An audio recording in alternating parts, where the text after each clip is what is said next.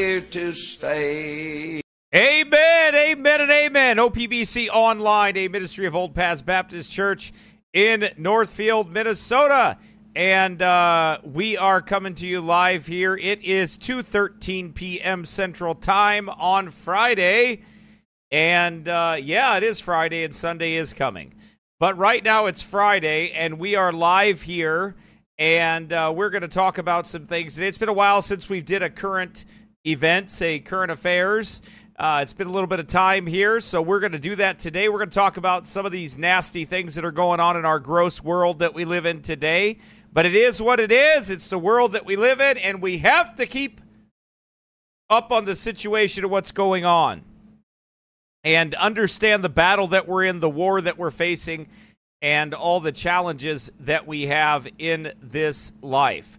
Uh, now, uh, it is uh, a crazy time to live. I'll tell you. When I look back at the last, when I study history, which I am kind of a, a, student of history, and I study back and I look back at the last hundred years or so, and 200 years, 300 years, 400 years. Last night, I was reading a book by Macpherson. Those good Irish chaps, right? And this man wrote or Scottish. Scottish. I'm sorry. You got to have some mean in you to be Scottish, I think. You just got to you got to yell and kind of be mean. Scotland. You got to yell at people. You just got to walk around yelling at people. In England they're all refined and in Scotland they just they're like brutes. Difference. Okay, anyway. But over there in Scotland, this man wrote this book and it was on the Jesuit order. And man, is it good. I read, last night I read like 40 pages. I couldn't put it down. I woke up this morning, read another 40 pages or so of it. Maybe a little more than that. I Something like that, anyway. Um, and amazing stuff. Really, the history, talking about the Jesuits in Europe and talking about what they've done and uh, this man wrote this and, and about the wars. And I'm gonna, I'm probably gonna read you portions of that book coming up because this year we're gonna deal more with the Jesuits. We're gonna deal with the World Economic Forum and all that good stuff, and the New World Order, obviously, and all that kind of stuff. So we are gonna deal with a lot of those things coming up this year, as well as a number of other things I have projects galore to work on. You know, one of the things. So we're t- we're going to talk about our trip a little bit here. I'm gonna. I, I got to always keep that in your remembrance till we go, because it time goes fast. I mean, look, it's January. What is it? The 12th or the 13th today? Let's see. I think it might be the 13th. It's the 12th. January 12th.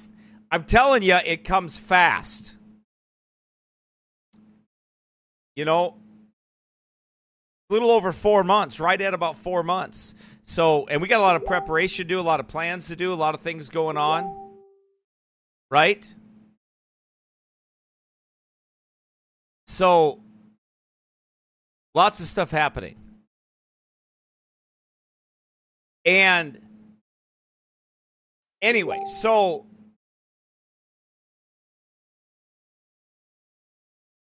visibility limited, OPBC online. Carl sent me this. Where's that from, Carl?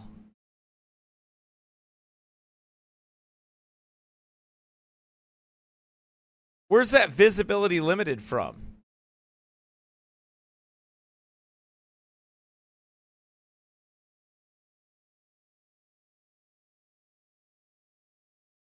I'm curious about that. That's interesting.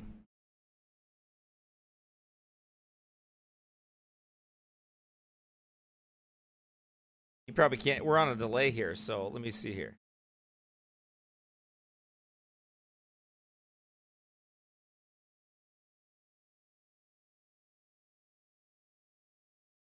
That's crazy. I'll have to have Andrew look into that and find out what that is exactly. Anyway, Carl's he's messaging me about that. Oh, it's from Twitter. So they're limited my visibility on Twitter, huh? Huh. Maybe that's because I'm not a premium member of Twitter. Or maybe it's my topic. Or maybe I just make a lot of people mad. I don't know. It's probably one of those. Because, you know, I'm not very, uh, you know, I don't hide things good. Not, a, you know, I don't really hide things.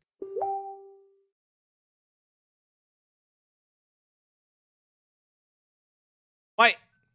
Really?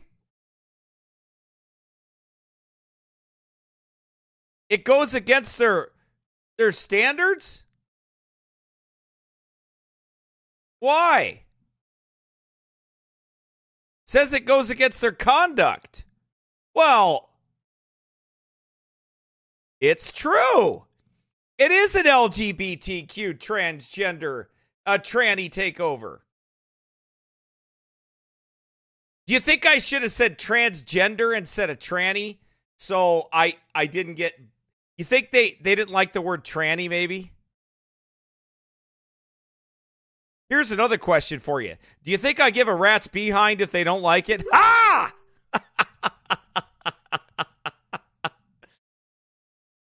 Says it's hateful conduct. It is. Well, I always thought chopping the genitals off of little children would be hateful conduct. Didn't you?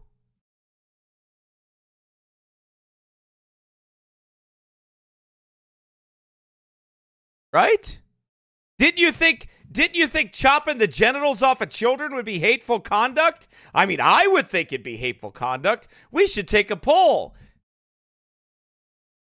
Is giving drugs to is giving uh hormone uh drugs to children and uh, chopping their genitals off is that hateful conduct? Or is telling you they're doing that hateful conduct?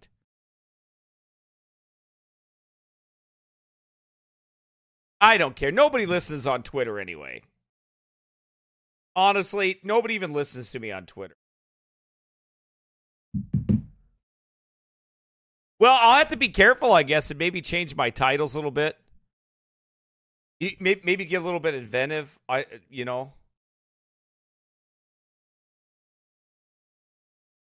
FB two. Let's see. Really? Maybe I picked the wrong title.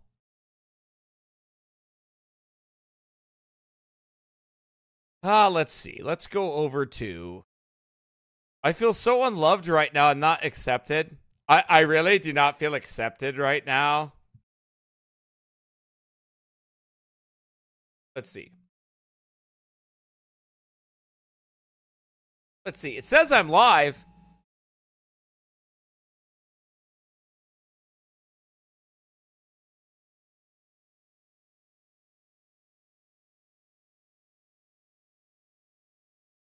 I, I don't see what the problem is.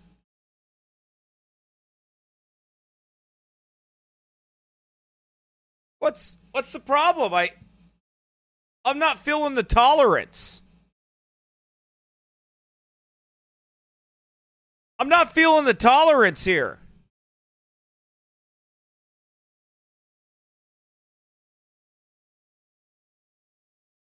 I wonder if it was the I wonder if it's the tranny thing. Maybe I should have changed the title. And just said LGBTQ transgender Marxist takeover. Would that have sounded better, maybe? Would that would that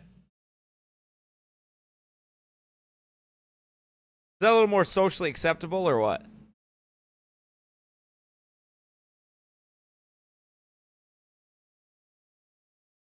You think?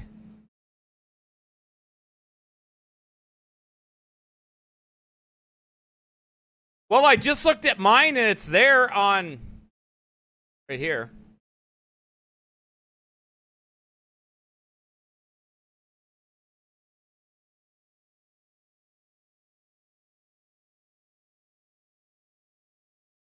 Well, I suppose I could change it and see if it does anything. Let's see.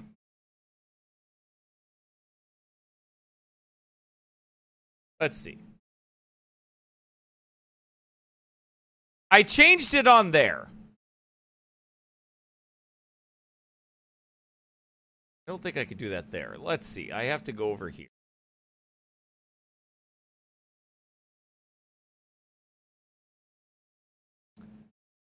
Okay, we'll go here.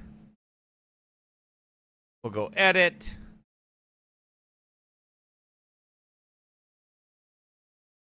We'll call it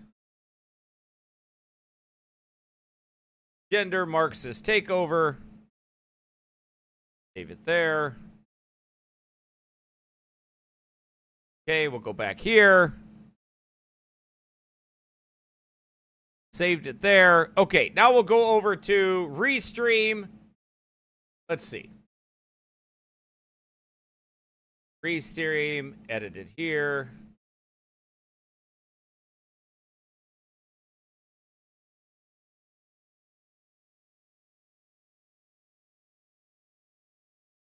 There. Update all. Right, redo it there.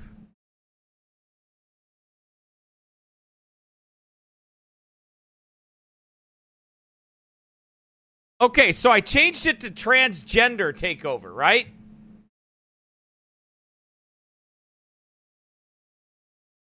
So I changed it to transgender. I prefer tranny too, but anyway. I tried it. We'll see what happens with that, okay? But uh, anyway. And everybody's a critic. Oh, well. Anyway. Hey, if you haven't listened to this Christ abolished the enmity, this was from a few weeks ago. Uh, this is a good sermon. You ought to listen to this. Uh, also, listen to this sermon. Uh, Proverbs 31 wife, her clothing. Are you a modest wife? Listen to that one. Let me know, Carl, if they change that on refresh it. Let me know if they change that on Twitter at all. Just curious. See what happens. Anyway, we might as well play with those things, right? And figure it out. Anyway. Well, I hope you're all doing good. Let me get back to this this trip here, and then we'll actually get to our content today. Won't that be great? Uh, okay, so Toronto, right? So, remember I told you I'm going to go over here, Providence. But actually, I, I want to go not just to Providence, though. I want to go to the to Newport here. Newport is where John Clark started the First Baptist Church, I believe, is in Newport. That's where I want to go. And Providence, but I want to go to both. Roger Williams, John Clark, Obadiah Holmes, all those men. Get that history. Get the history. Pray for Pastor Jeffrey. He is in the courtroom uh, right now, I believe. So uh, he was at, at uh, 1 o'clock our time. So he may be done, but uh, he messaged me this morning and told me that he was going.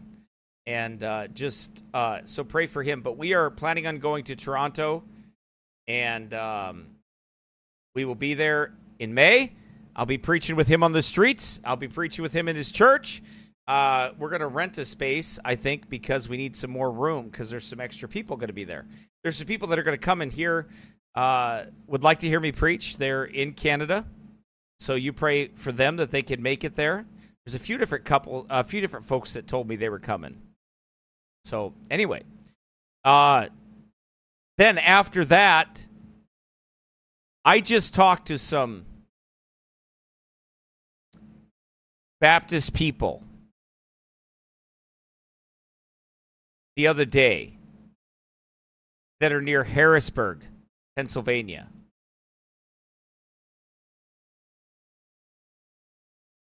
Okay? And they would like to go out. This one particular man, and he believes some people from the churches that are in that area would like to go out street preaching with me. and they'd be willing to go. And also, they may want me. They probably want me to preach in their churches while I'm there. In in Harrisburg or near Harrisburg, Pennsylvania. So what I would do when I leave Toronto that Friday, I would shoot straight down to Pennsylvania to Harrisburg, which is six and a half hours.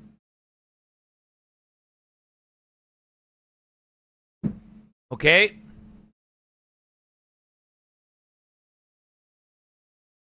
Now, when I'm down there, because I will be up there, so when I'm down there, there are some stories. Yes, I'm preaching in Canada too. I'm preaching on the streets in Canada as well.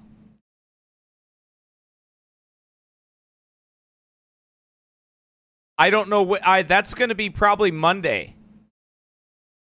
Sunday we'll be at church. Probably Monday we'd be preaching.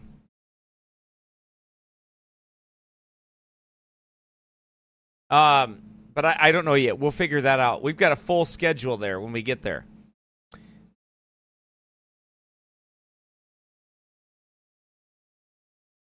I will shoot down to Pennsylvania, to Harrisburg. There are some people there in Harrisburg. Those people in Harrisburg are immigrants. They immigrated from behind the Iron Curtain. I am going there for a number of reasons. Preach on the streets, be a blessing to some of those people, preach in their churches, possibly, but also to record the stories of them behind the Iron Curtain, as Baptists behind the Iron Curtain. And it will be part of this documentary. If all goes well, that's the way that it will go. So you pray for us as we look to go down there and be a blessing to them and go to go to the Harrisburg area and preach on the streets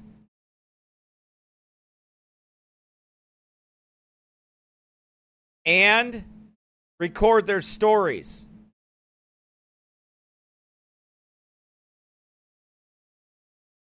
Okay?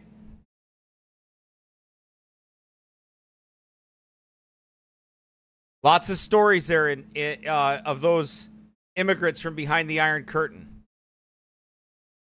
And I, that needs to be part of this documentary and show you the difference of why this nation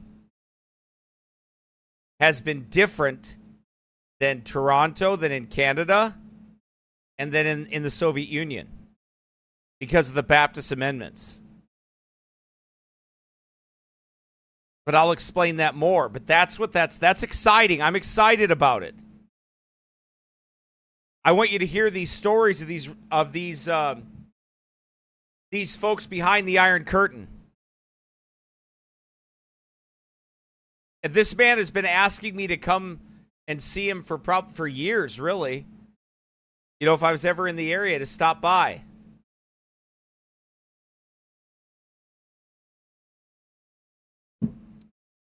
So,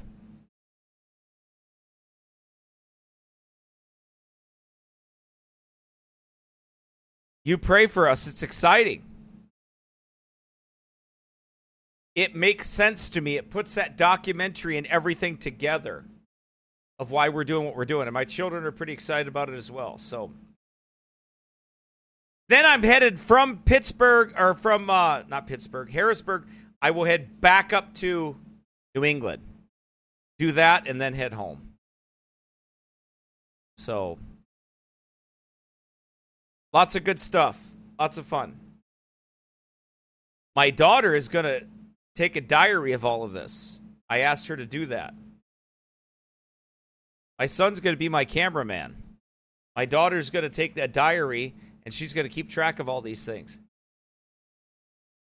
from a writing standpoint. So we're going to keep them busy.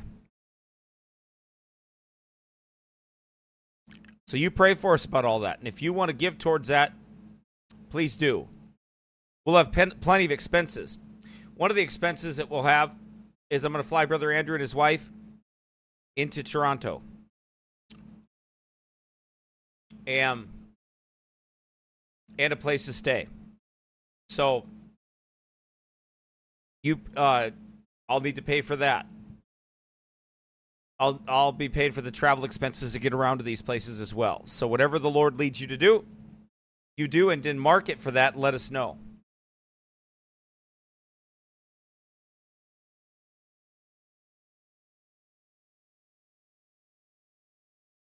Right? All right, everybody. And if you want to, here's how you give. Go to oldpathsbaptistchurch.org. Scroll down the page. PayPal, Venmo, Apple Pay. Okay? Or go to sermonaudio.com slash Pastor Cooley. Click on there. Go down to the bottom of the screen. You can mail something to 1030 South Highway 3, Northfield, Minnesota 55057. All right? I appreciate it. Look at that. Nation of Hellions. Man, what's that? That looks good. What was that? Wow, that was 2019. Nation of Hellions. America's kids need the rod. Look at that. Oh, mean preacher.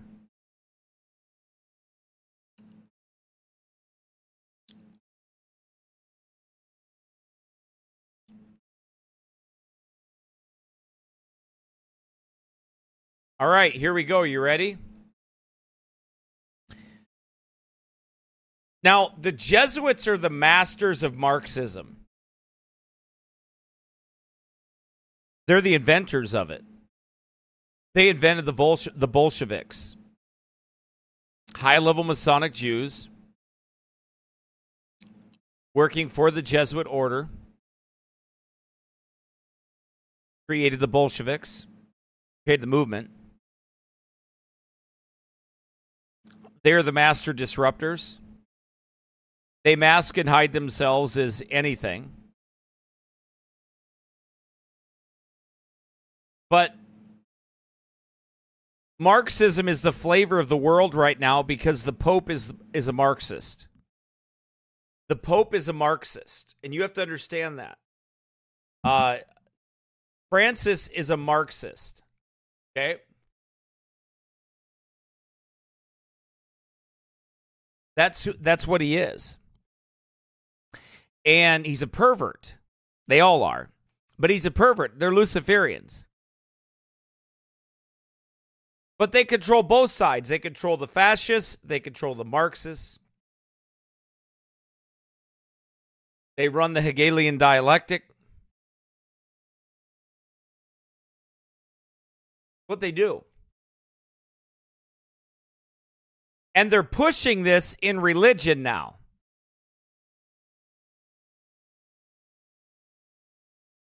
It's the flavor to push. And they're doing it to drive men to rage. Real men. I'm telling you, I walk in the stores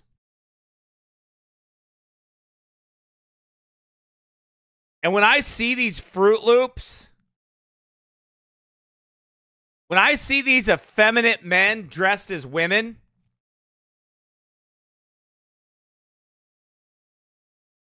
it just makes you mad. Real men just look over at them and are like, it, makes them angry. And if you don't have the Holy Ghost, if you're not a Christian, and you keep hearing these stories about people cutting the genitals off of children, them wanting to force uh, hormonal drugs on children, them wanting to take parental rights away. It's to drive them to desperation. It's to drive God fearing people, or even the natural man to desperation.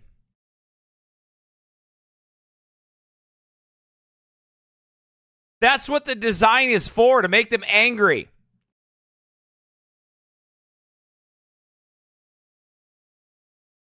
Because they want a war. That is truly what they want.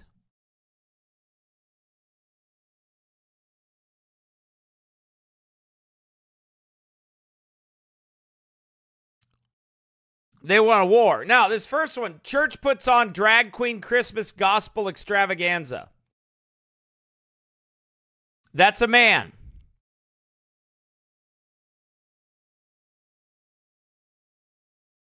Allendale United Methodist Church is already under fire for allowing minors to attend a drag show during its worship service, blatantly disregarding Florida Governor Ron DeSantis' legislation that prohibits exposing children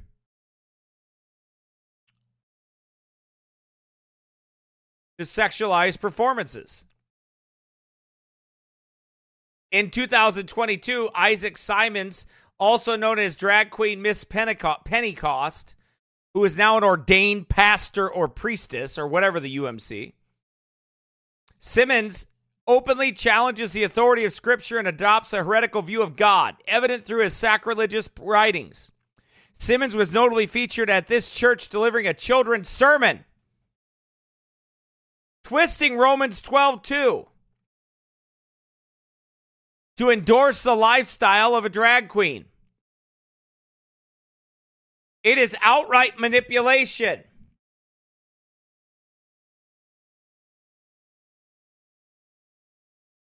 They did the same thing in Minnesota when I'm standing outside. When our men are standing outside preaching outside of that church, and that old nasty granny came up and old nasty granny got mad. And then some Baptist preachers got mad at me for preaching at old nasty granny.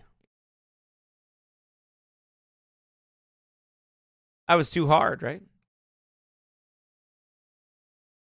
Here it is.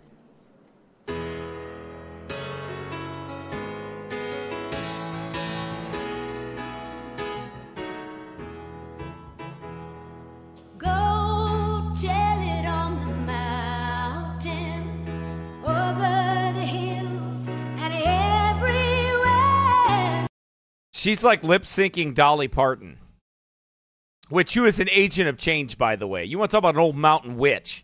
That's Dolly. She's an old mountain witch.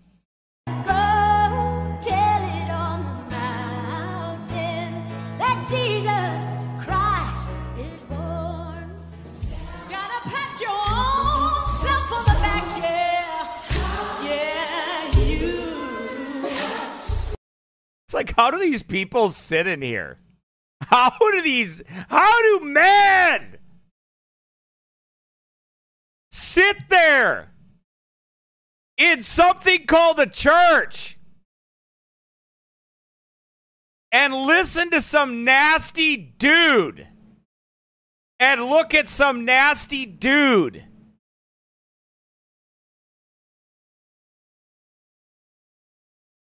How?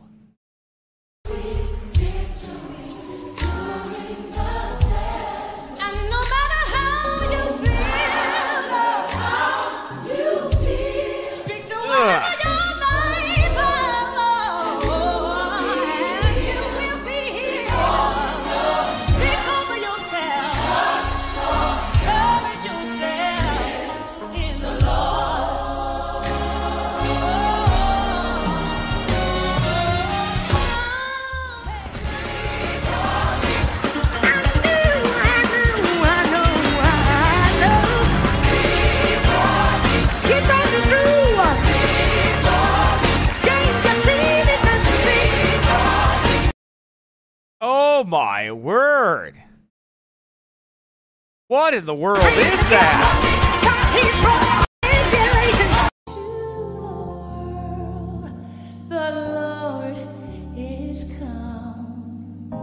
Who's the Lord to them? The Antichrist. That's who they, that's who's coming for them.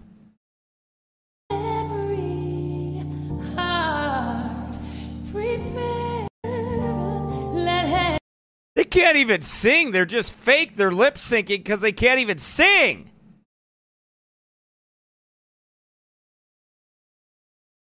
But this is who they are. They're all fake.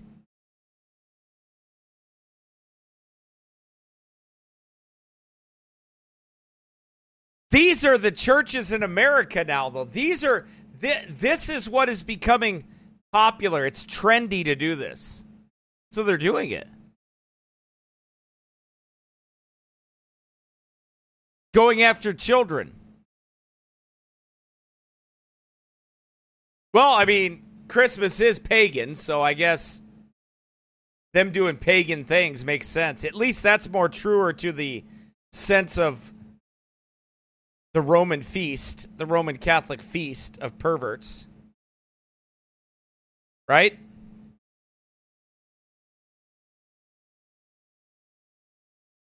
The Roman Catholic pre, uh, feast of pervs It's more accurate. Right?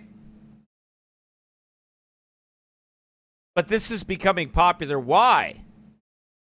Because of the Vatican. Vatican releases five page document clarifying recent gay blessing allowance and rebukes its critics. The Vatican's dicastery for the doctrine of faith released a five page document clarifying its recent decision to allow priests to bless gay couples. You know, the Archbishop of New York was on Fox News talking about it. He was bragging it up. The Archbishop that oversees the CFR that oversees the Federal Reserve, that oversees all these wicked institutions.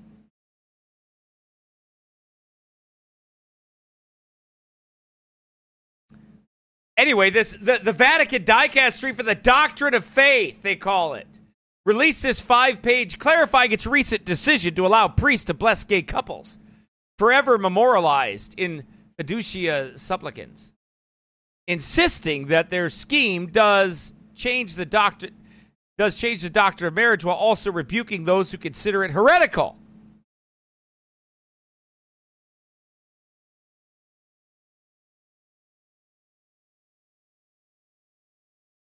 In light of many Roman Catholic groups being openly critical of the document, the new missive insists that they need to read it better and more closely because if they did, they would see that it cannot be against church teaching. Cardinal Victor Manuel Manu, Manuel Fernandez, the prefect of the DDF, said that the blessing gay couples shouldn't be an endorsement of the lifestyle led by those who request them, and should really only happen irregularly and spontaneously. What does that even mean? There's no absolutism, right? There's no absolute right and there's no absolute wrong. Why? Because a man is their standard and not the Bible. The scriptures are to be the only rule of faith and practice that are able to perfect you. That's it. Right? There's nothing else the Bible says, But evil men and seducers shall wax worse and worse, deceiving and being deceived. But continue thou in, in the things which thou hast learned and hast been assured of, knowing of whom thou hast learned them, and that from a child thou hast known the holy scriptures, which are able to make thee wise unto salvation through faith which is in Christ Jesus. All scripture is given by inspiration of God and is profitable for doctrine, for reproof, for correction, for instruction in righteousness, that the man of God may be perfect, truly furnished unto all good works. It's the scriptures that are to be the authority for everything that we do. But in Roman Catholicism, the church or the pope replaces the scriptures. In Roman Catholicism, it's the church. That's the difference. In biblical Christianity, it's the King James Bible that is the final rule of authority of faith and practice. It's the scriptures that determine what we do as Bible believers. It is not the pastor, although he, he's to direct through the scriptures. It's not the church, it's the scriptures. It's to be the final arbitrator of everything. It's to have the final say and the final authority in everything. The Word of God. Nothing else. Nothing else is to have that final authority.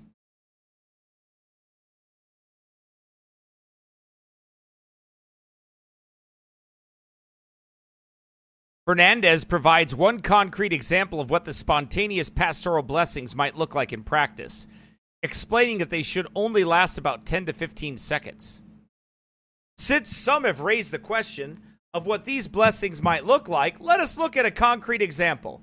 Let us imagine that among a large number making a pilgrimage of a couple of divorced people now in a new union say to the priest, Please give us a blessing. We cannot find work. He is very ill. We do not have a home, and life has become very difficult. May God help us, he said. In this case, the priest can recite a simple prayer like, Lord, look at these children of yours, grant them health, work, peace, and mutual help. Free them from everything that contradicts your gospel and allow them to live according to your will. Amen. Then it concludes with the sign of the cross on each of the two persons.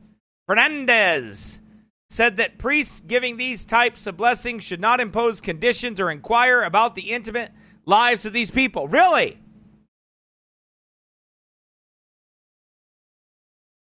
Look what the Bible says about that. Second John chapter 1. Says here, whosoever, verse number 9, turn there if you would please. Second John chapter 1, whosoever transgresseth and abideth not in the doctrine of Christ hath not God. He that abideth in the doctrine of Christ, he has both the Father and the Son. If there come any unto you and bring not this doctrine, receive him not into your house, neither bid him Godspeed. For he that biddeth him Godspeed is partaker of his evil deeds. You're not to bless people or pronounce a blessing upon people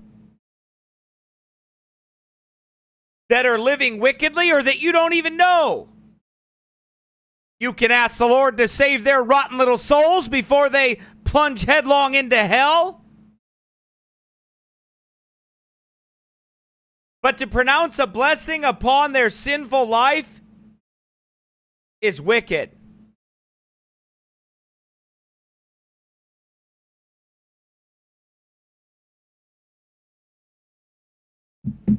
It's wicked. We ought not ever do that. And their blessings are like the blessing of priests because they believe they can confer blessings, transfer blessings onto people. But it's the Word of God that's the blessing, it's the Holy Ghost. We pray for one another. But I don't pray for God to bless the sodomite. I don't pray for God to bless the perverts. I pray that the Lord show them their lost, wicked, hellbound condition and they fall on their knees in repentance toward God and faith toward our Lord Jesus Christ. Because there's a principle always in the scriptures, and what is that? That righteousness comes before peace. Always.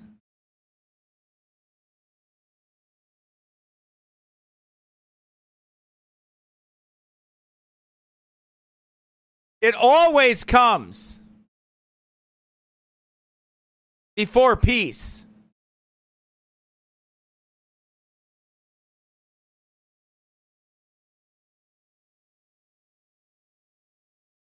The Bible tells us that Jesus Christ is the King of righteousness and the King of peace. Look.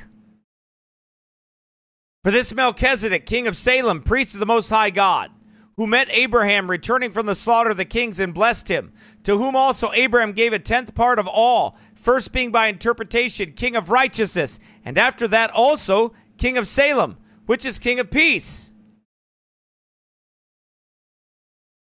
Without the righteousness of God, there is no peace. He is the King of righteousness. Before he is the King of peace.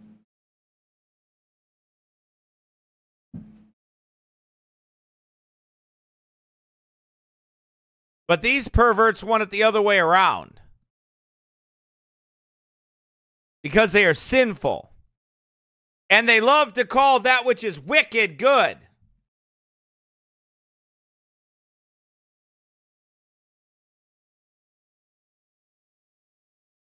And God has a woe pronounced upon them. Woe unto them that call evil good and good evil, that put darkness for light and light for darkness, that puts bitter for sweet and sweet for bitter. What are they? They're occultists. They're opposites. You see what they're doing? You see, it's witchcraft. That's witchcraft. To bless what God curses is rebellion and it's witchcraft.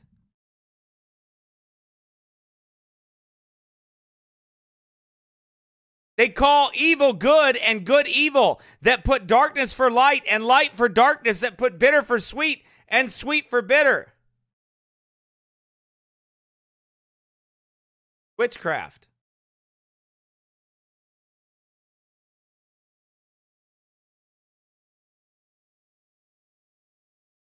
First Samuel 15 23. And Samuel said, At the Lord as great delight in burnt offerings and sacrifices as in obeying the voice of the Lord. Behold, to obey is better than sacrifice, and to hearken better than the fat of, hearken than the fat of rams. For rebellion is as the sin of witchcraft, and stubbornness is as iniquity and idolatry. Because thou hast rejected the word of the Lord, he hath also rejected thee from being king.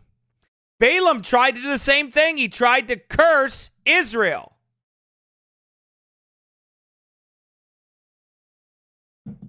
Right? That was his goal.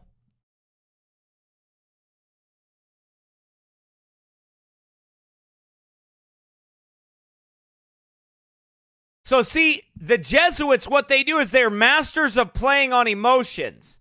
And what's this Jesuit Pope doing? Sending out his little letters and he's playing on their emotions. Well, you know, if somebody was having a really bad time and stuff, and just because they're running around raping monkeys and stuff like that, they still need a blessing because they need to pay for their bread and stuff.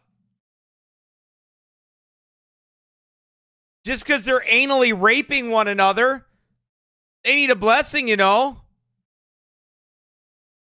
Because they're acting like a bunch of brute beasts and animals. It is the exact same thing that the Jesuits did. And I'm going to read this to you next week. Maybe Monday, I'll read this to you. All over the world, it's the same way that the Jesuits recruited or converted and I put that in parentheses, right? Converted the heathen. Translation, they didn't convert the heathen. They ran around and did the same things the heathen did. They never changed the heathen rites, just like Constantine never changed the heathen rites.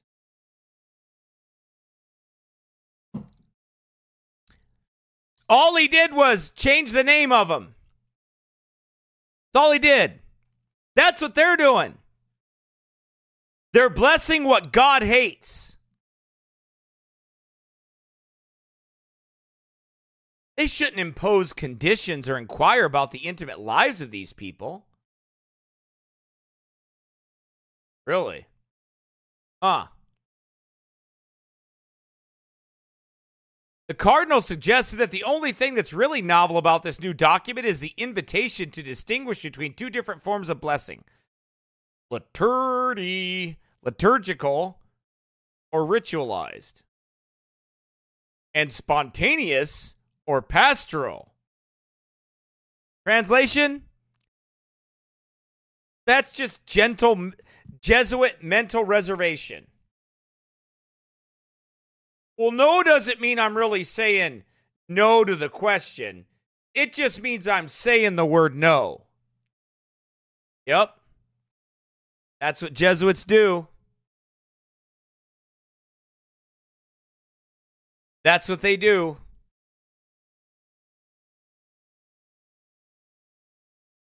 What did the Pope clear up? Nothing but telling you he's a Marxist little pervert. That's it. He just told you he's a Marxist little pervert. With a really funny Dennis the Menace hat on his head.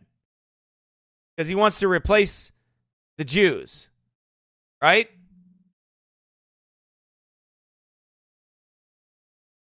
So because he wants to replace the Jews, he tries to act like a Jew.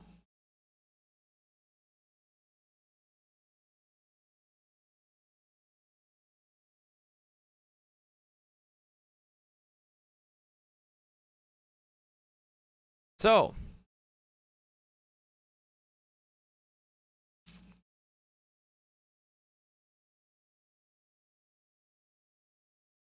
here's another one. You ready for this one?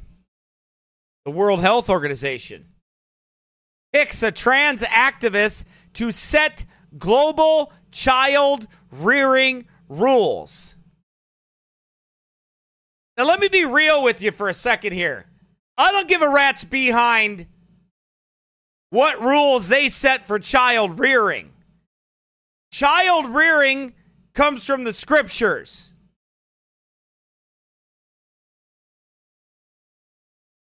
That's where it comes from.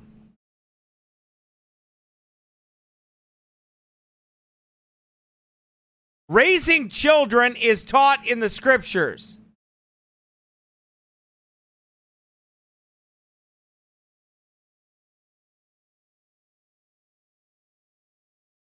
I don't take it from the federal government. I don't take it from the state government. I don't take it from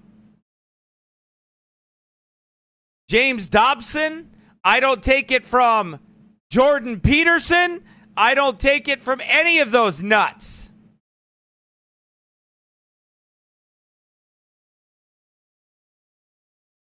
No. Raising children is taught in the scriptures, not from tranny perverts that don't know that they were born male or female. Right?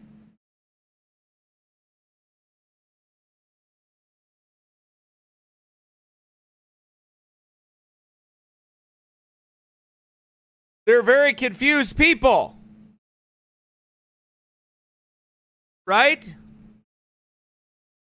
Perhaps I can help them right now.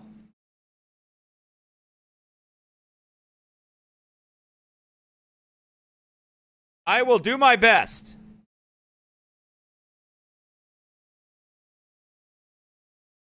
That's simple. I know I don't have a uterus. Are you saying that's the difference between a man and a woman? Is it uterus? Is that it? Is that the difference?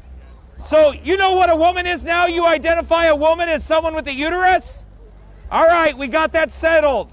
There's only two genders male and female male and female. Only two genders. That lady just reminded me that I don't have a uterus, of which I thank her for noticing that I don't have a uterus because I'm a man and men don't have uteruses. That's correct. And guess what? In the beginning, God made them male and female. There are only two genders male and female. I'm glad it took the argument of abortion to make you understand that there are only two genders. Mind. You too can understand simple science, like the body that's in your body is not your body. Simple science from Pastor Cooley. I'm helping you out. Simple science lessons. The second one is that this lady happened to say that she yelled at me that men don't have uteruses. That is correct. That is correct. There are only two genders male and female. Simple science male and female. All of you are here today as a result of a male and a female coming together. That's why there is no such thing as the fairy tale of transgenderism. All that means is that someone wants to mutilate your body parts. You don't change your sex, you don't change your gender, you just become mutilated. That's simple science. Simple science. Let's do it again, one more time. The body that's in your body is not your body. That's simple science. There are only two genders male and female. That's it. A transgender is nothing more than a mutilated person. They don't become a different gender. You cannot change your gender. In the beginning, God made them male and female. Listen up. Also, human abortion is murder because the body that's in your body is not your body. That's how it works. That's simple science lessons from Pastor Cooley. And this was a public service announcement brought to you by OPBC Online, a ministry of Old Paths Baptist Church in Northfield, Minnesota. All right, good. Maybe I'll get a tax break for that. No, just kidding. I'm not a 501c3. Uh, we're not uh, a nonprofit organization. We don't have a tax identification number. We don't get anything but bills. Amen. Our rewards are in heaven. Okay. So, they picked trans activists to set global child rearing rules. Less than half a panel has half of the panel has a medical background. Even see, that's a dude. Gross, disgusting, nasty dude. Gross, disgusting, nasty dude. The United Nations Healthcare Agency, the World Health Organization, has given transgender activists a majority of the seats in a panel that is drafting healthcare policies for children. One of the supposed experts displays a be gay, do crimes tattoo. Marxist. 11 members of the WHO 21 member panel have no formal medical training, 7 are transgender, and just 10 have a medical background. One of them is reportedly a controversial Canadian trans activist who has a strong influence on the Chinese app TikTok and says puberty blockers should be prescribed to all children, regardless of their gender identity, so they can choose their gender rather than being assigned one by society. Now, I'm going to tell you something right now. That little freak against nature right there, that little devil possessed freak, ain't giving my kids nothing. You have to kill me dead. And I mean deader than a doornail before that pervert touches my kids. And I mean deader than a doornail. You got to drop me. You got to drop me down. And then you got to get through God because all the time I'm dying, I'm going to be praying to God to take you out of there.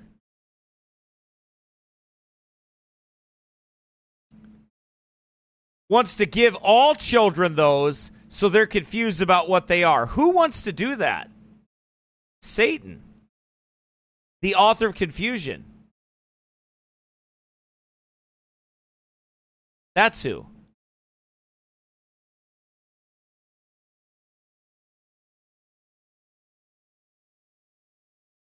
Satan.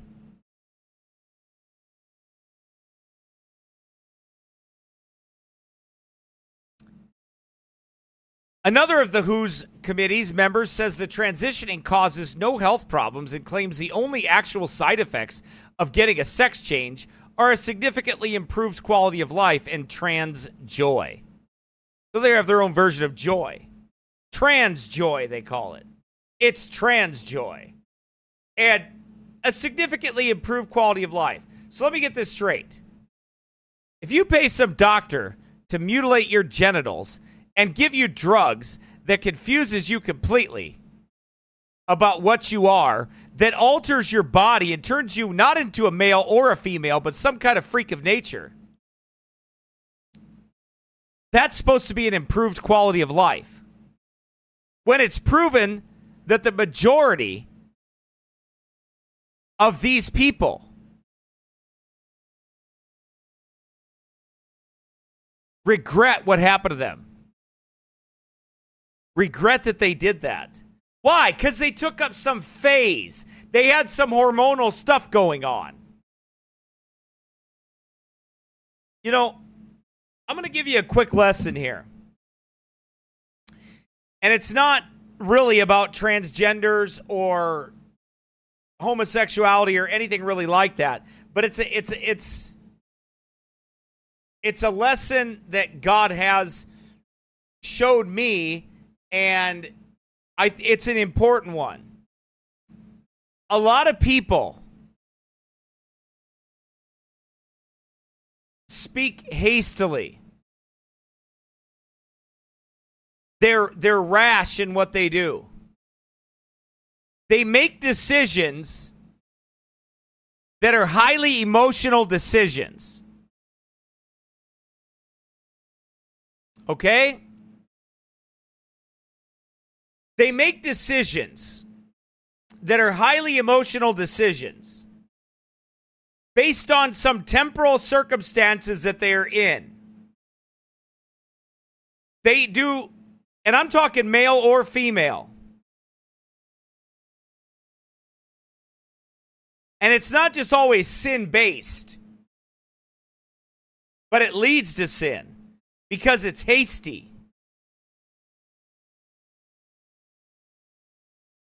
They're they act like a fool.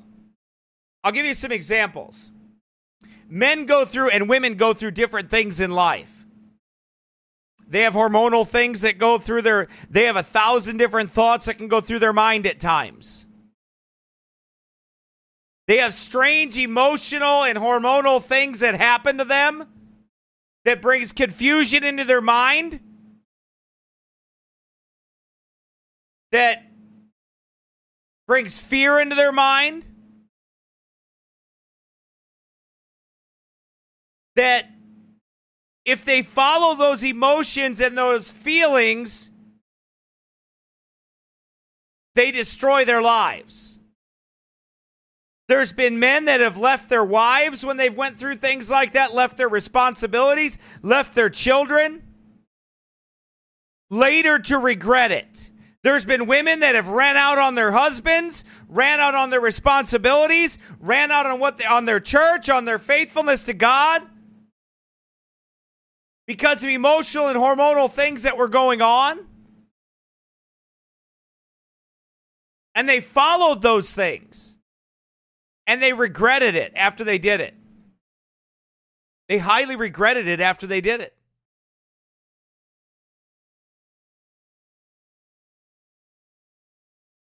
This is a, a, life lesson that if you pay attention to, it'll help you. You may go through something like that in your life. Say, what should I do? Absolutely nothing but stay on the plain path of duty and don't do anything else. Continue to do what you're supposed to do. Continue to follow the word of God and not your emotions and your feelings. Continue to stay on the straight and narrow. Continue to be the wife you're supposed to be, the mother you're supposed to be, the child of God you're supposed to be. Continue to be the lady you're supposed to be, the man you're supposed to be, the husband you're supposed to be. If you're a pastor, the pastor you're supposed to be. Don't deviate, don't leave, don't do something erratic. Don't do something crazy. Don't do something off the wall. Don't follow emotions and feelings. Continue to do what you're supposed to do. Continue in faithfulness. Because those feelings and emotions and fears and thoughts and all those things, they will pass in time. It may take time for them to pass. They may not pass in a day, a week, a month, or even a year. Doesn't matter. Our obedience is to the Lord, our obedience is to the scriptures. What we do is to be grounded in the Word of God. We're not to change course. We're not to jump ship. We're not to uh, stop being faithful. We're not to give up on what we're what we're doing and leave the plain path of duty because of the way we feel. We're not to do that. We're to stay the course. We're not to why? Because those things will change. Those feelings will go away. Those fears will go away. You'll work through them. The worst thing that you can do when that when those things happen or make decisions. That's why children when they're young you teach them the scriptures and you teach them right and wrong. You teach them the the strictness of right and wrong, the absolutes of the scriptures. And then when fear and and uh, teenage years of hormones and they start questioning things and they start going through things and they start wondering if something's wrong with them and all those other things, you can walk them through those things and teach them by being stable yourself, by guiding them with stability through life, by the plain path of duty, by holding to your responsibilities, by doing what's right a lot of this stuff that happens with these children or these outside influences, a lot of what happens with adults, with married couples, they're outside influences that affect them and they make bad decisions, or internally they have these hormonal changes and these fears and these depressions and these other things that happen. And they act on them. And they ruin their lives. And they wish that they would go back and change it and they can't. So that's why I'm telling you that those things will come up and they will happen. And when they happen, you need to be wise. You need to respond biblically. You need to stay on the plain path of duty.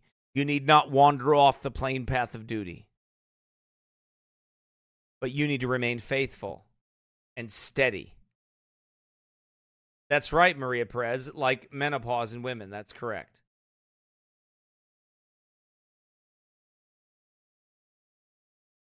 A lot of women have, have got up and said, Well, I don't know if I love my husband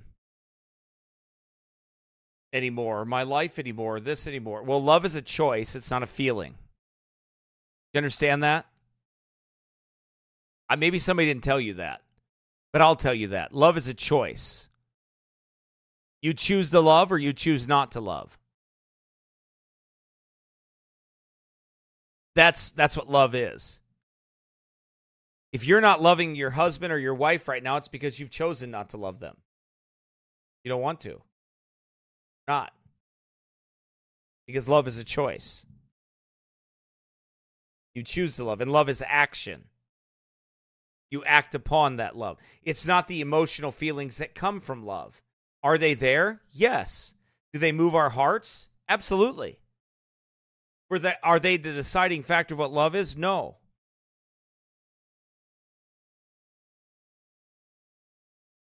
They're the fruit of love.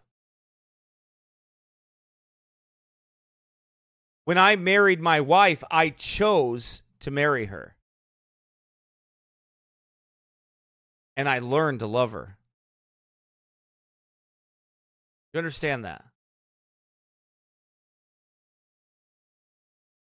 I chose to marry her. What does that mean? That means I chose to love her for the rest of my life. That's what that means. I, I chose to.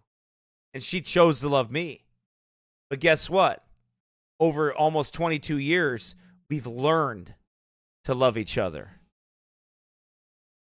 We've learned it and are still learning to love each other. And I remember my mother in law said something to me. She said, I, I told her that I, you know, I loved my wife, and she said, Yep, the best you know how you do.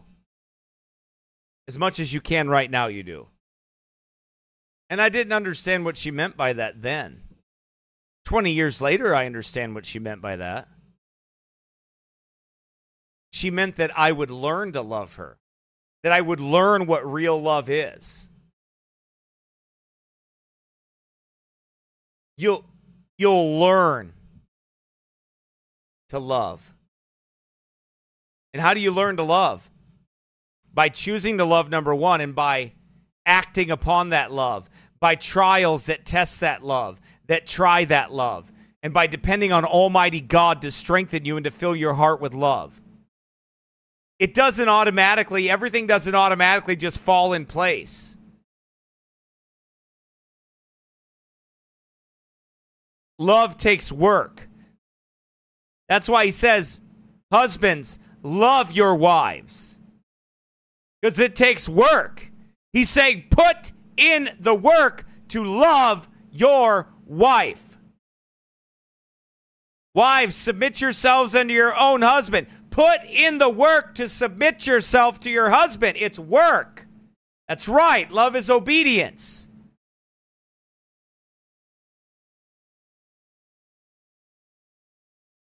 The longer I've been saved, the more I've learned to love God and to obey Him.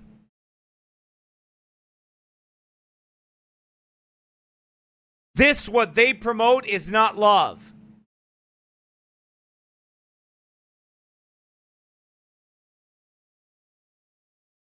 Another committee member, another WHO commitment committee member says that transitioning causes no health problems. We read that one. The rest of the panel, panel members are a mixture of activists, social justice advocates, human rights lawyers, STD researchers, and policy advisors. Another committee member, Ashley, who has co written a study that claims puberty blockers and hormone therapies ought to be treated as a default option for children with gender dysphoria. She has a significant following on TikTok. Oh, excuse me, where he calls for mental health checks on trans children to be scrapped before they are given puberty blockers and hormone drugs. They just want to pump them full of drugs.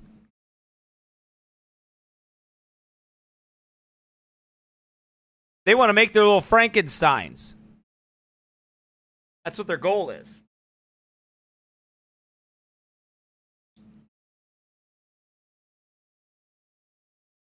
And what our article concludes is that there really there's really no evidence that gender assessment work.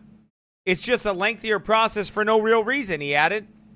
Gender assessments are really an unnecessary form of gatekeeping that trans communities have been opposing for a while. So you're telling me a kid doesn't know how to decide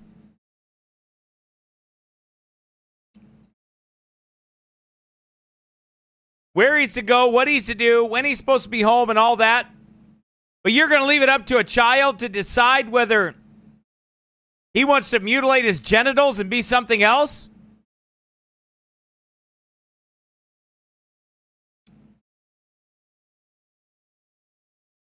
What would you call people like that? I would call them devil possessed.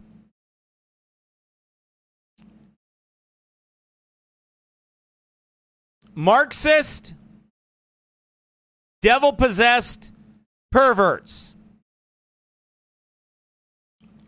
That's what I would call them. Marxist, devil possessed perverts. Nonetheless, some of these WHO committee members are vocal about their support for letting children, some as young as 13, undergo such medical procedures. So take a little 13 year old child.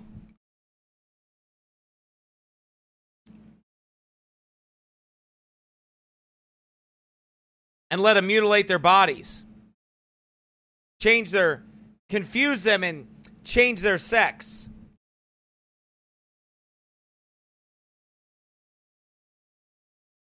Well, let me tell you, tell you something. As as much as an atrocity this is, you know it's you know it's just as bad. Letting your 10, 11, 12, 13, 14 year old children have boyfriends and girlfriends and be sexually active and run around with with boyfriends and girlfriends and lose their purity at a young age. That's just as bad as this. Because I'm going to tell you, their argument is going to be this well, children are becoming sexually active at younger ages now. So they should be able to choose their own genders. Because, after all, they're sexually active now.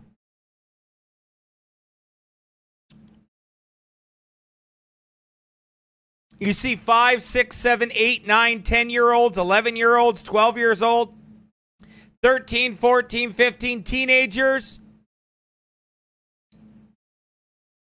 running around, teenage girls and boy running around together, fornicating at a young age, losing their purity, becoming uh, sexually active at a young age, which confuses their mind for the rest of their life. It's just as bad as this.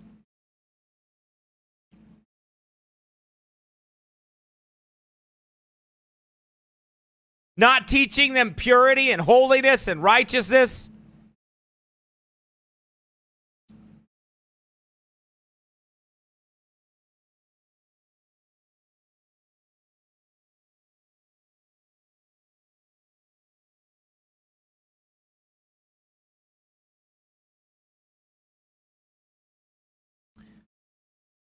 Reem Alsalem, the United Nations Special Rapporteur, Rapporteur, whatever that is, on violence against women, told the Daily Mail that the new WHO panel is too one sided and that she believes the committees contain significant unmanaged conflicts of interest. Stakeholders whose views differ from those held by transgender activist organizations do not appear to have been invited.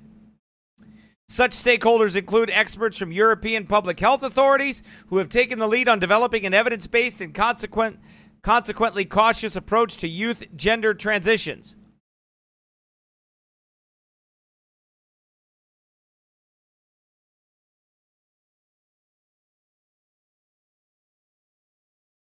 Meanwhile, the WHO group will set global guidelines for the ways that healthcare workers around the world can increase access and utilization of quality and respectful health services by trans and gender diverse people. What are they doing? They're turning them into a bunch of freaks.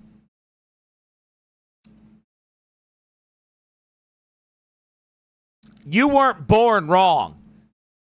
You are a sinner, but you weren't born the wrong sex. You weren't born the wrong gender.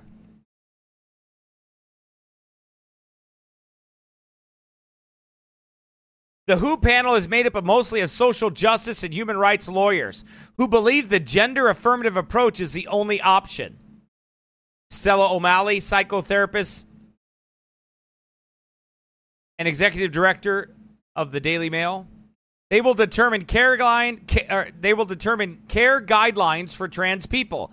Yet they do not have anyone to represent critical balance on their panel.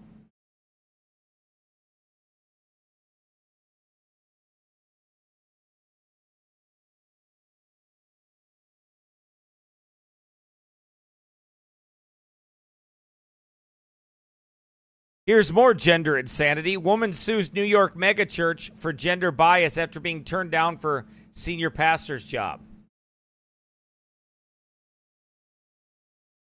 A prominent megachurch in New York City is being sued for gender bias and sexism after they turned down a woman's bid to become the first female senior pastor in the church's 215 year history.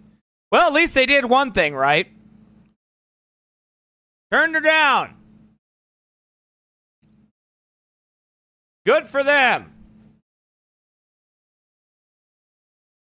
47 people applied to fill the position of the Abyss, Abyssinian Baptist Church following the death of longtime senior pastor Reverend Calvin Butts in 2022, including ra- radical racial racialist Ebony Marshall Turman. Turman graduated from Union Theological Seminary in New York City, the most liberal seminary, or cemetery if you prefer, in the world and was the only female applicant. She insists she was met with sexism and discrimination during the interview process. One of her complaints is that the search committee chair, Valerie Grant, allegedly told her that Abyssinian would only hire a woman as its senior pastor over my dead body. Amen.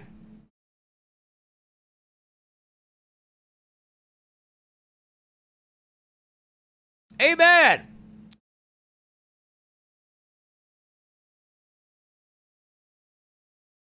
Because why would they? There's no such thing as a female pastor.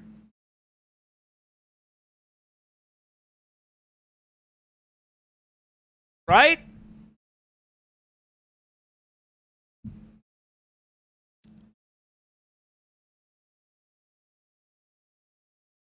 That's a good point, Brother Jacob. Always great when you can't be sued because you aren't a corporation and the pastorate is not a secular vocation. Amen.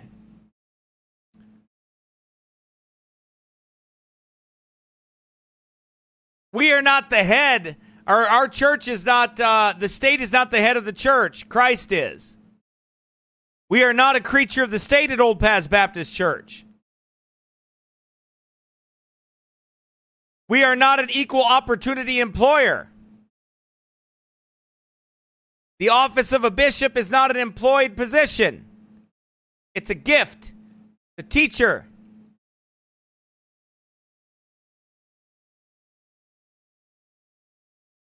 It's not the same thing as what the world's corporations are, right?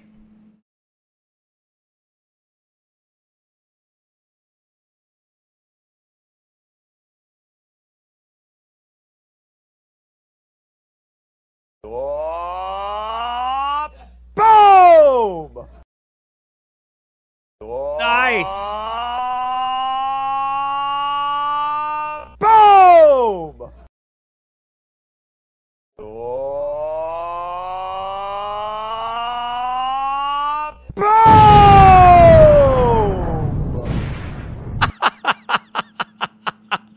More time. Boom! Boom!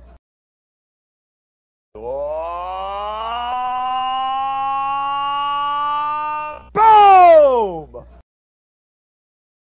Oh,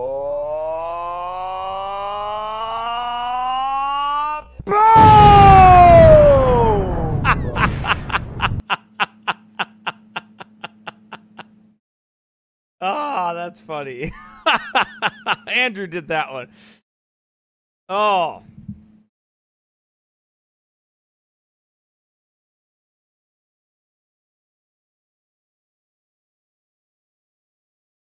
That's right. That's true. Uh, you know, there are a number of children today. The, the, the bulk of children today have boyfriends and girlfriends.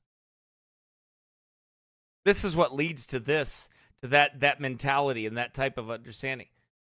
We have nearly 40 children at Old Paths Baptist Church. They don't run around having boyfriend and girlfriends at young ages. Why? They have parents that watch them and guide them and teach them that that's for marriage only.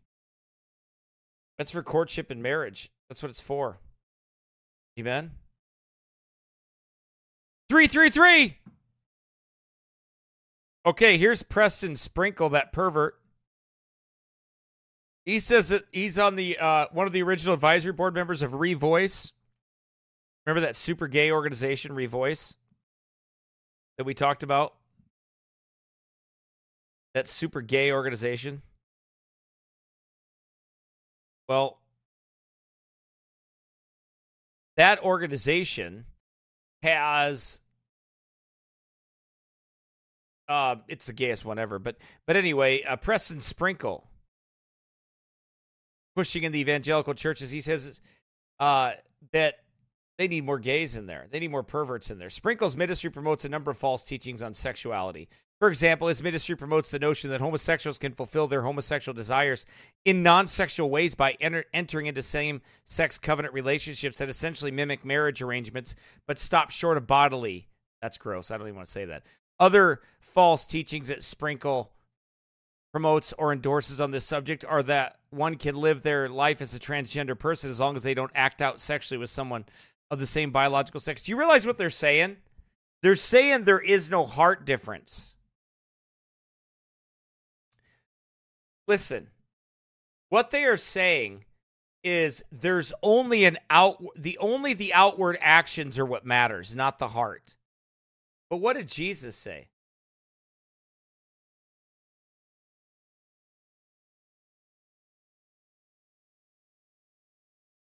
Matthew 5:28. Jesus deals with the heart, not just outward actions.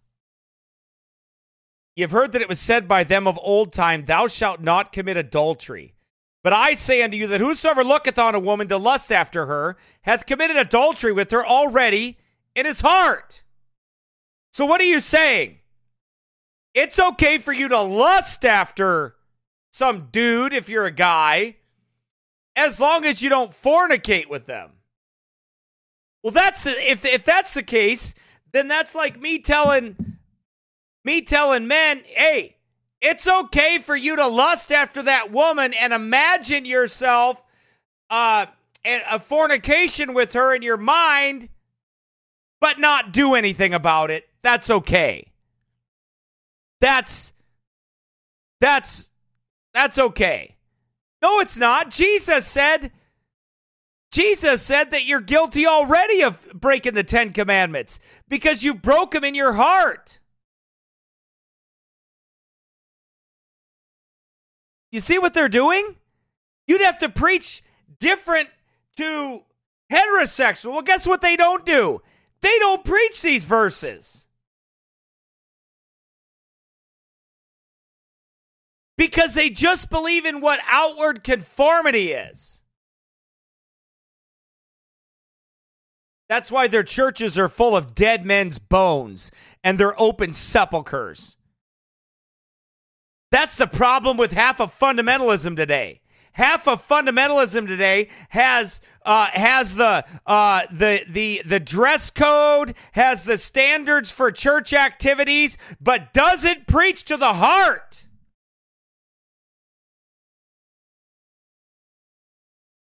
Doesn't preach to the heart. It is the heart that is deceitful above all things and desperately wicked. It is from the heart, from within the heart.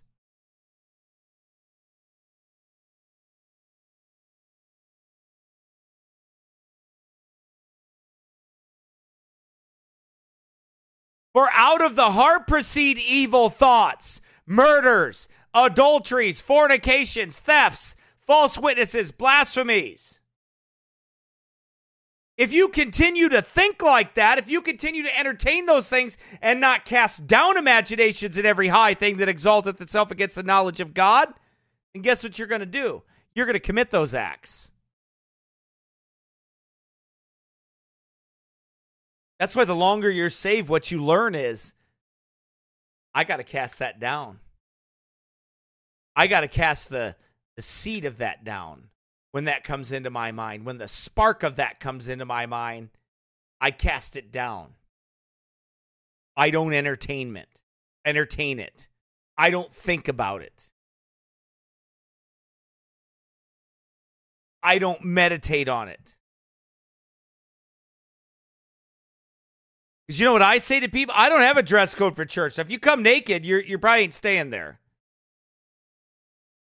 you come with your breasts hanging out you come uh, in a bunch of skinny jeans looking like a bunch of Fruit Loops, so you, you ain't staying. Because the church is for the saved, not the lost. Right?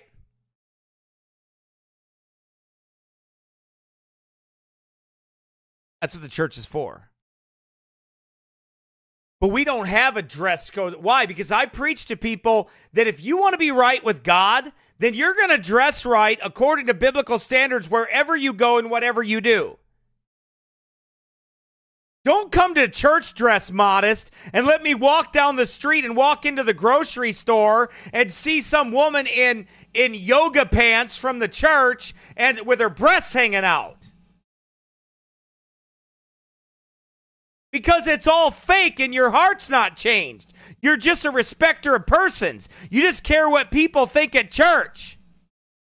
It's the same way of how you lead your family. If you go to church and you say amen, amen, amen, amen, but you go home and live like hell and like the devil,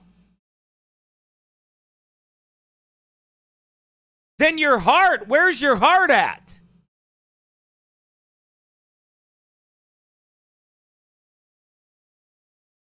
It's the heart. That's why in raising children, it isn't, oh, I don't want my children to do A, B, C, and D. Well, I don't want them doing that. But what I want is their heart to be converted by the Holy Ghost of God and for them to be saved and for me to have their heart. My son, give me thine heart. Not just your outward actions of conformity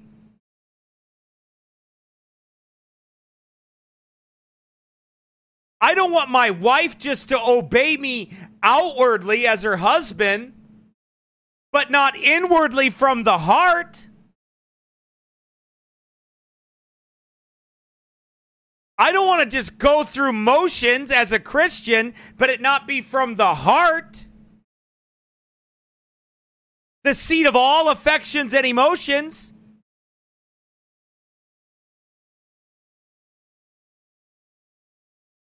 It's got to be from the heart. There's got to be a change from the heart. These guys are preaching to you some kind of outward conformity because they're lost and they don't understand salvation. Those people are not Christians. Preston Sprinkle is a devil possessed man. They are not saved. They are not born again believers. They are lost and on their way to hell, damned, damned, damned on their way to hell. That's what they are. Because they do not understand the gospel. And I would say a quarter of fundamentalists today are the same way. They don't understand the. They only do things because the pastor says to do that, and, and, and they're not doing it from the heart. Their heart is not different, their heart is not new. And I'm going to tell you something. The reason why people don't want to obey the Lord and follow Him in spirit and truth is because they're not saved. They haven't been delivered from their sins, they have not been changed. So their direction of their life is not towards Christ, but it is going the opposite direction. That's the problem. It is a hard issue. The gospel is a hard issue. Christ changes you from within, works its way out.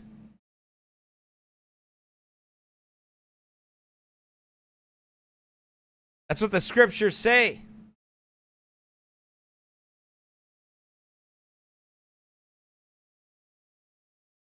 Wherefore, my beloved, as ye have always obeyed, not as in my presence only, but now much more in my absence.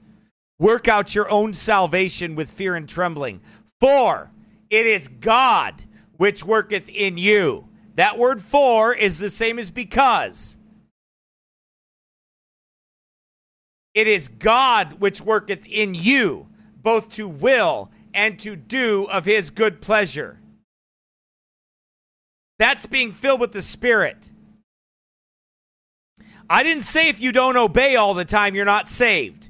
I'm not preaching behavioral salvation. I am preaching what I have always preached that I do not believe in a gospel that does not change someone. I had that before I was saved. Then the Lord saved me and changed me, and I have not walked perfectly. But I have walked in the direction that the Holy Ghost of God turned me in when he brought me to repentance and faith in Christ Jesus, when he regenerated me and made me a new creature. That is salvation. What they are preaching to you is garbage from the pit of hell that leaves you dead in your old, wicked, perverted sins. And will damn you for all of eternity if you receive it, if you follow it.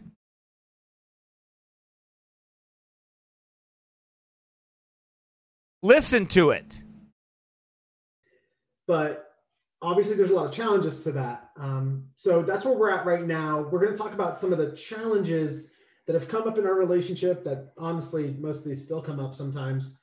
Um, and the first one's like the first thing everyone asks me about when they know that uh, I'm, I'm gay and he's straight and we have this friendship. And also, he's really cute, right? Like he's he's a total cutie. Don't nod at that. You're so okay. Uh, but the, the and he's a total cutie. These are supposed to be Christians. So this guy is admitting he is head over heels attracted to this guy he's living with. The classic question I get asked is, you know, is it weird to be attracted to him sometimes? Which it's totally been weird. And uh, it's been more than weird at times. Like it's been a real barrier in our relationship. And um, I would say that's been one of the biggest. Yeah, I don't have any Fruit Loops that I'm friends with. I, I don't like. I'm not to go hang out with queers. I'm not to go hang out with him. I'm not to go spend time with Fruit Loops. Why would I? Why would any born again Bible believing Christian spend time and live with queers?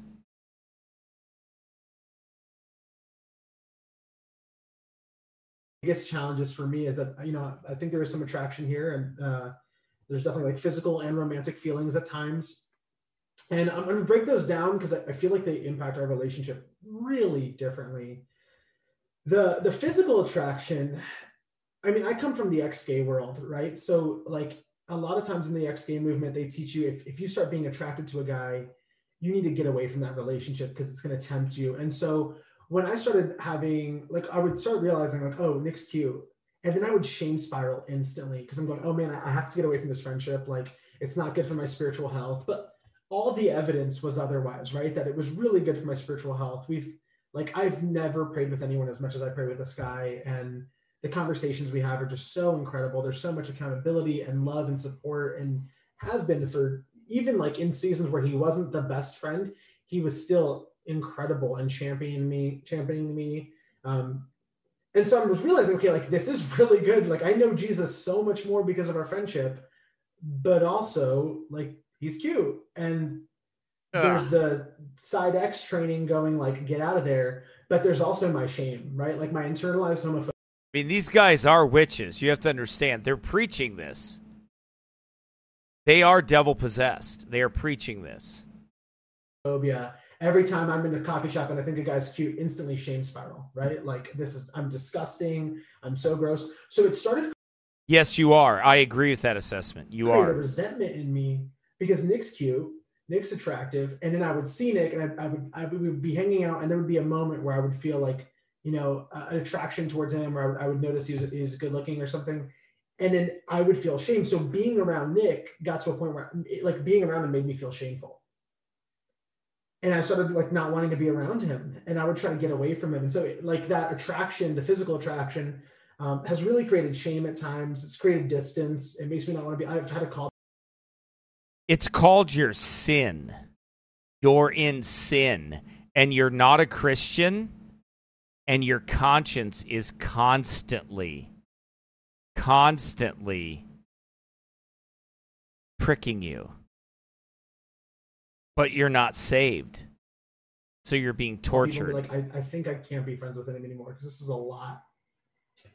And I've, I've had to work through just a lot of that internalized homophobia, honestly, and just like being able to separate, like, okay, where is there lust in my life and where is there just like plain old, like, oh yeah, he's a cute dude, you know? And having to do that work sometimes with like other queer friends or side B friends who can like work through that with me. We've had to have conversations that are uncomfortable for me at times, um, and I'm sure they've been uncomfortable for you at times. Nick, Nick is really dedicated at this point to having almost any conversation, and we're really honest with each other, so it can get really weird. Um, but for there to be room in our friendship for the fact that I experienced that and like I'm I'm obviously like there's moments where I'm terrified of him finding out we used to be right like when I first started realizing this I'd be like oh my gosh if he ever knows that's it I'm gonna lose my best friend. That guy ain't your best friend, man. You guys are stinking weirdos. But that's witchcraft right there. We're not going to learn how to love until we learn how to listen. And so that's what we're going to do for the next few minutes. So I want to just have a conversation with some of my friends. So thanks for being here and uh, being willing to talk about super personal stuff in front of 2,000 strangers. Um, Matt, you look like you're ready to talk. So tell us a what? bit about your uh, tell us a bit about your journey. Yeah, um, I'm Matt. Thank you so much for being here. I am gay, same-sex attracted. I like boys. I am gay, same sex attracted. I like boys. I like boys. yeah, notice he said boys, right? You notice that, right? He didn't say. He didn't say men. Um, what's more important is that I love Jesus, and Jesus loves me, and I haven't always known that because as a child, I was always made fun of and bullied and ostracized a lot for being sensitive, for being artistic, and you mean for being effeminate because your father didn't raise you to be a man, so you acted like a child. Yet being a boy and I mean, he, you acted like a girl, and your father didn't correct you and teach you not to act like a girl. Um, this bullying came from inside and outside of the church, which really made me upset at Jesus. And then also, um, when I came out to the church pastors in my very conservative church, you could imagine they were all thrilled. and um, he's mocking conservative. You see what he's mocking? He's mocking the scriptures. He's mocking God's command of male and female. He's mocking it. And he's doing it right in front of so called professing Christians. That's who he's doing it in front of. He's mocking them. This is who he is. That's who these people are. They are infiltrating Marxists. They are transgender perverts, Marxist perverts. And so for a long time, I thought God hated me and that He was waiting for me to just with a flick of my wrist or with one impure thought, you know, send me straight to hell. But it took me to get to college to hear of the true good news that, that God loves me so much that He came and died for me and that I am not an exception to this love. And so now, Jesus Christ did come and die for sinners. But this man has never repented and put his faith and trust in Jesus Christ because he doesn't consider his lifestyle a sin. So he believes in a Jesus that is all acceptant of everything. His Jesus is Antichrist. So that has transformed me and it's beautified my life. And so, regarding my same sex attractions, I believe through a lot of meditation and revelation and um, personal revelation through scripture and a lot of wrestling. I mean, Jacob and the angel, what? Wrestling? um, I believe he's called me to not have sex in this life and I believe that for me because that is what the Maker says is best for this creation. So he says is best for me. And I trust him. Goodness. Do you does anybody actually believe this guy for five seconds? People will do a lot to work their way to heaven. But he's not been made a new creature. He's a creature, all right. He's an old dead creature on his way to hell that's never been changed. He doesn't want the Lord to change his heart because he doesn't want to be different. He wants to remain in his lust and burn in his lust one toward another. He wants a different gospel. You understand? He wants a different gospel. Right? I won't even get into this one. This this perverted priest and his perverted manual. I won't even speak of it because it's just nasty. But anyway, he's the one that wrote the perverted manual for the Pope, and that's just what those guys are. That so the bottom line that these people don't understand is walking with God. Number one, conversion is a matter of the heart. It's not a matter of outward conformity. The outward conformity comes from a true heart. It comes from a changed life. It comes from the gospel changing men and making them new creatures, where old things are passed away and all things are become new. It comes from being born again. It comes from repentance toward God and faith toward our Lord Jesus Christ. But these people aren't saved. Their hearts are never different. They want to they want to turn Jesus into some Marxist LGBTQ Jesus. They want the Antichrist. That's what they want. They want the Antichrist. They don't want the gospel change them. They want to change the gospel. Do you understand the difference in that? That their desire is to change the gospel, not that the gospel would change them. They don't want to be like Christ, they want Christ to be like them. That is their goal. Because they're sinners. And they hate God and they're angry at God. They're angry at God. They're angry at the God of the Bible because they want to go their own way and do their own thing.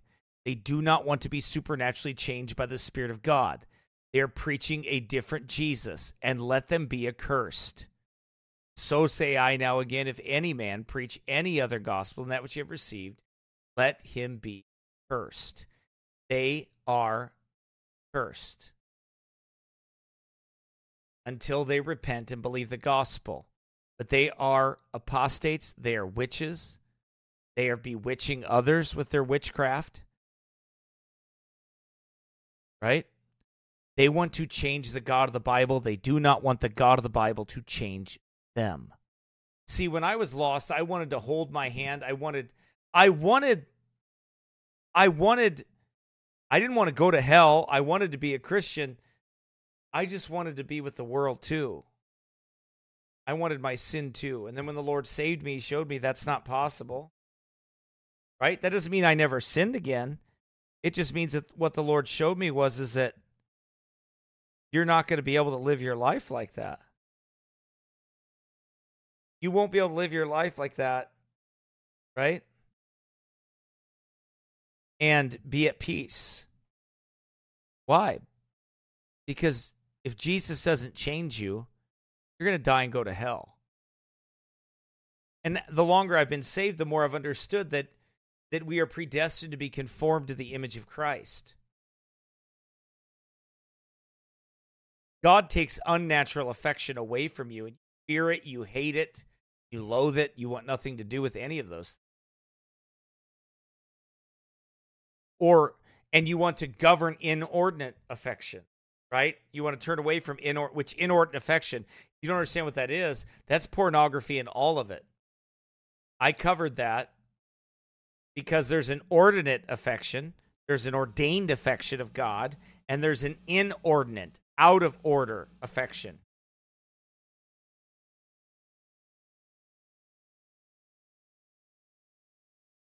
I preached this a long time ago. Wow, that's 5,000, 4,670 downloads from sermon audio. I preached it back in 2016.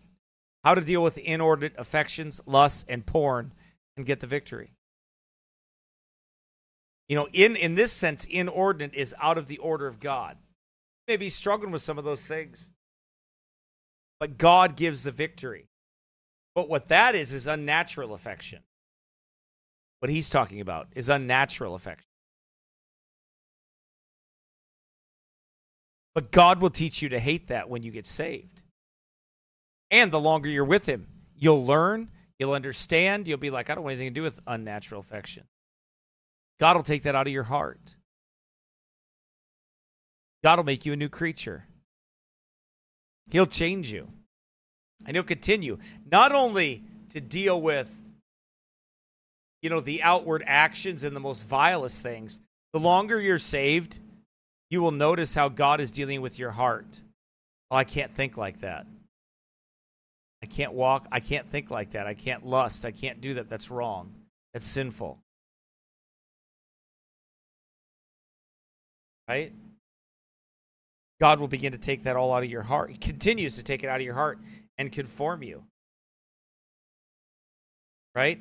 See, I knew that when I was lost that I wasn't saved when that old preacher preached. I understood because I was like, why can I hide my sins so easily and live like that?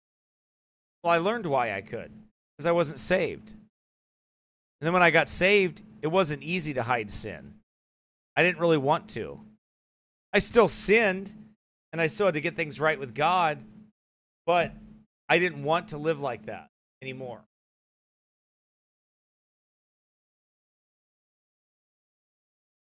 The direction had changed.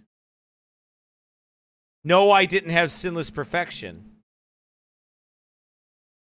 But God put me, when He saved me and gave me a spirit, on a different direction towards Him and away from sin and away from the world and away from its wickedness and away from all of those things. God is so merciful and so gracious to His children. Amen. All right, everybody. Let's play a song here. And you can give you a chance to say hi. Let's see.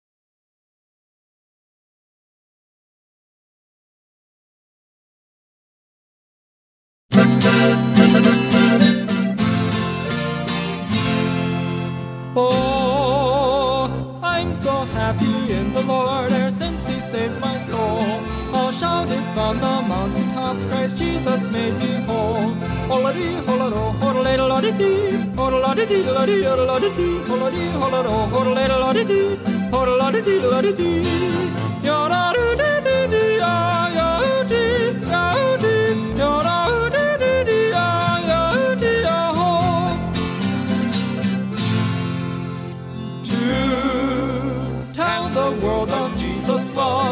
this world.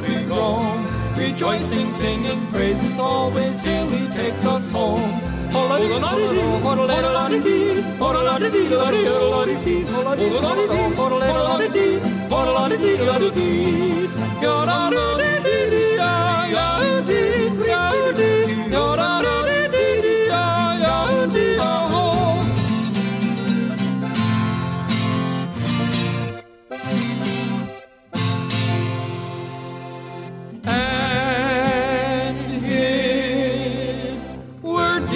that when we die, the heavenly gate will. So each day here we'll walk with him in liberty and hope.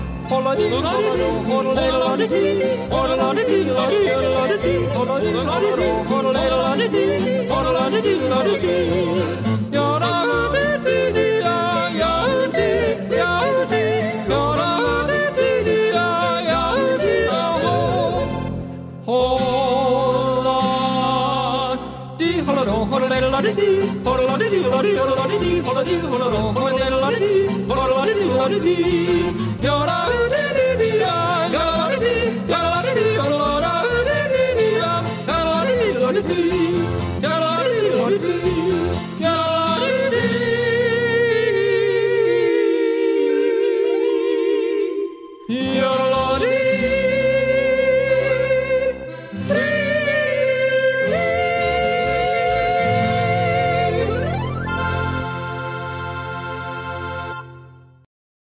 Wow, that was loud, wasn't it?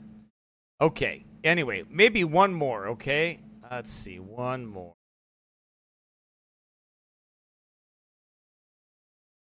Let's see.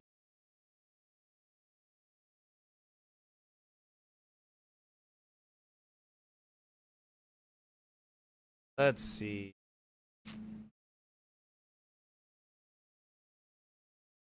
How about Oh, this one's for Joe.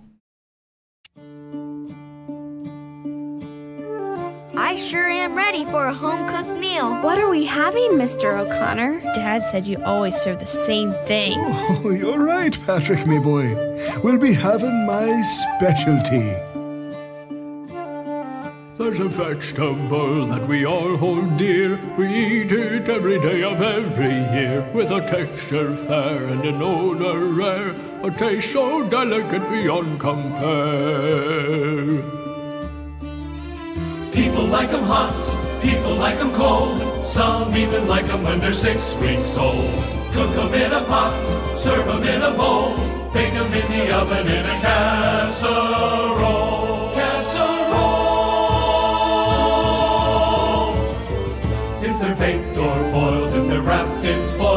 Sliced in slivers and they're fried in oil. In this world below, it is good to know there's nothing better than an Irish potato.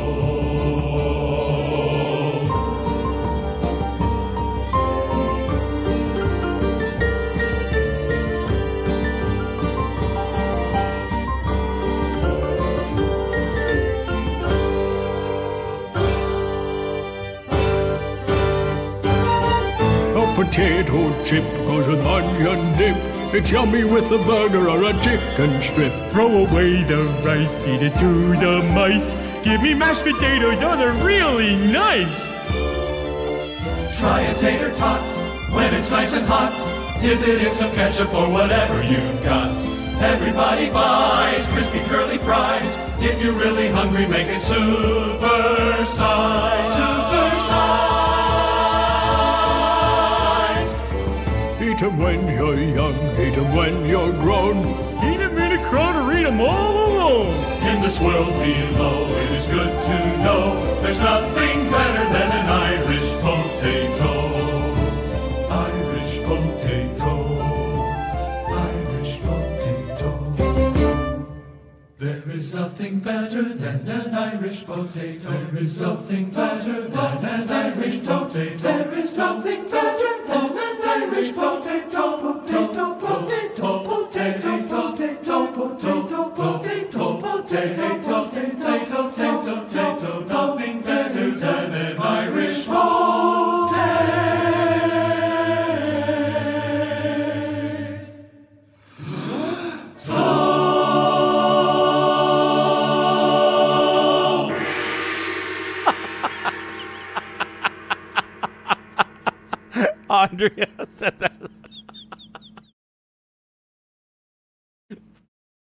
Andrea said that song is wild. oh, that's funny. Oh, okay. Anyway, all right. I'm gonna stop.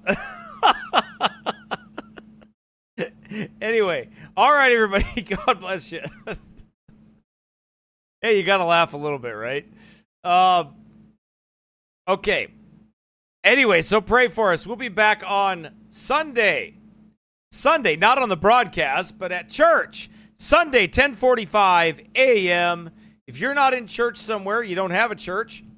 10:45 a.m. I'll be preaching back in the book of Proverbs chapter 31. And we're going to ask the question again, ladies. Each one of these messages on Proverbs chapter 31 is asked a question. Are you a wise woman? Or are you a fool? All right? So, uh, are you a wise woman or a fool? So, we'll ask that question on Sunday and we'll look through the scriptures to see what the answer is to that. Okay? But uh, that'll be uh, at 10:45 a.m. Central Time. Tomorrow, pray for us. Tomorrow, pray for us because Andrew and I are supposed to record the beginning of the Coliseum, uh, the uh, audio for the Coliseum. Pray for us. Pray all goes well with that and all that good stuff, okay? So you pray for us. And um, that the Lord would bless and and uh, and give us uh, good understanding for all those things, okay? And then Monday we'll be back on the broadcast, Lord willing, 2 p.m. Central Time. All right, if you'd like to give to our ministry, you know how to do it. I think if you listen, maybe you're new. Uh, oldpathsbaptistchurch.org. Go there, oldpathsbaptistchurch.org. click on the donate button or scroll down the page. PayPal, Venmo, Apple Pay. Okay? Or you can go to sermonaudio.com slash Pastor Cooley right here. Scroll down the bottom of the page. Not that page. Another page. That one. And you can mail it to 1030 South Highway 3, Northfield, Minnesota, 55057. Thank you so much. I appreciate it. And uh, appreciate your prayers, your giving, and uh, your faithfulness to listen. And hopefully it's a blessing to you. All right, everybody. I'll get out of here. God bless you. Have a good weekend.